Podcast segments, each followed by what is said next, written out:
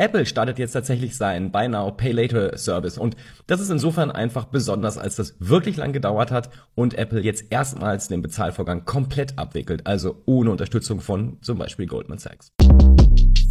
Shortcast Club.